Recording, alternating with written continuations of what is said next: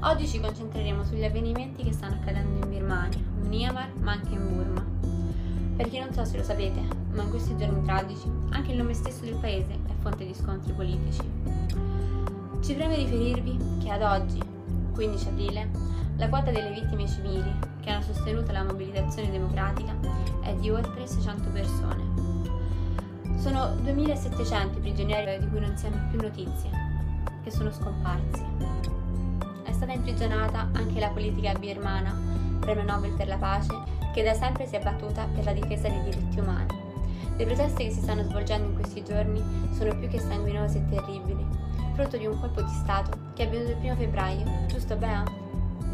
Esattamente, è proprio in quella data che non solo la premio Nobel, ma anche tutti i funzionari del partito di maggioranza, con ovviamente il neopresidente che aveva vinto solo lo scorso novembre le elezioni, sono stati arrestati. Il partito vincitore, infatti, era quello della Lega Nazionale per la Democrazia, guidato sempre da Aung San Suu Kyi. È stato dichiarato lo stato di emergenza per un anno, proprio come quello che è stato indetto anche da noi causa Covid, pensate. Con il golpe si chiude l'esperienza democratica iniziata nel 2011, che ha portato il Myanmar ad indire libere elezioni dopo il lungo periodo di governo militare cominciato nel 1962.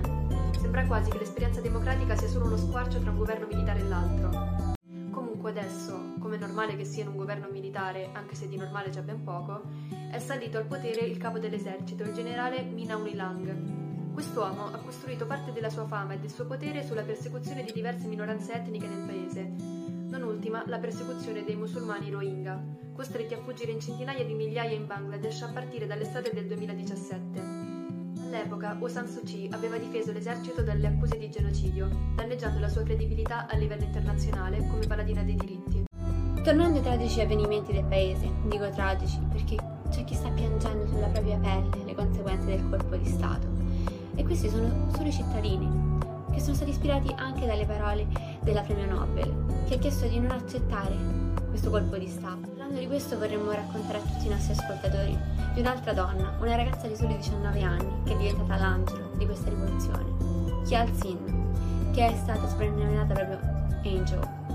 La ragazza era scesa in piazza, consapevole dei rischi a cui andava incontro, tanto che sul suo profilo Facebook aveva addirittura scritto che in caso fosse morta, voleva che i suoi organi fossero donati. Angel ha combattuto fino alla fine, nella speranza di vedere liberato il suo paese. Sfortunatamente, proprio mentre cercava di mettersi in salvo dalle truppe che sparavano sulla folla e il fumo dei lacrimogeni, è stata colpita più volte da quegli stessi proiettili che cercava di evitare. È morta così, tra il coraggio e il dolore di un paese che non si piega. Ora quello che noi speriamo è che l'ONU riesca ad intervenire al più presto per riportare la democrazia nel paese e per porre fine alle violenze delle forze armate. Si sta già muovendo, ma la strada diplomatica è ovviamente tortuosa e non facile da percorrere. Tu che ne pensi, Bea? Penso che il pronto intervento di Biden, che ha posto l'accento proprio sulla questione nel suo primo discorso di politica internazionale, sia stato impeccabile. Se non ricordo male, ha detto che l'esercito birmano deve cedere il potere e rilasciare tutte le persone detenute, aggiungendo anche che lavorerà con il congresso americano per imporre sanzioni.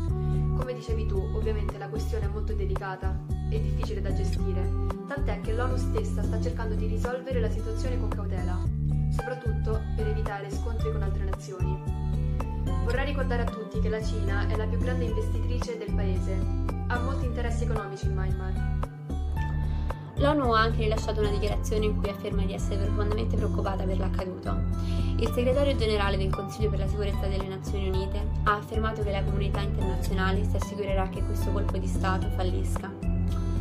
La Russia, dal canto suo, afferma che invece non vadano assolutamente prese sanzioni, perché ciò scatenerebbe una vera e propria guerra civile. Che dire, la situazione è molto più che complessa. Dire proprio di sì. Intanto noi lanciamo un unico appello, un appello di speranza. Sappiamo che è materia molto complicata, ma speriamo solo che la pace possa tornare a regnare il prima possibile, così che non ci siano più vittime innocenti. Quello che ci preme di più è la salvaguardia della vita delle persone. I diritti umani sono diritti e non possono assolutamente essere violati. Aiutateci a condividere questo messaggio.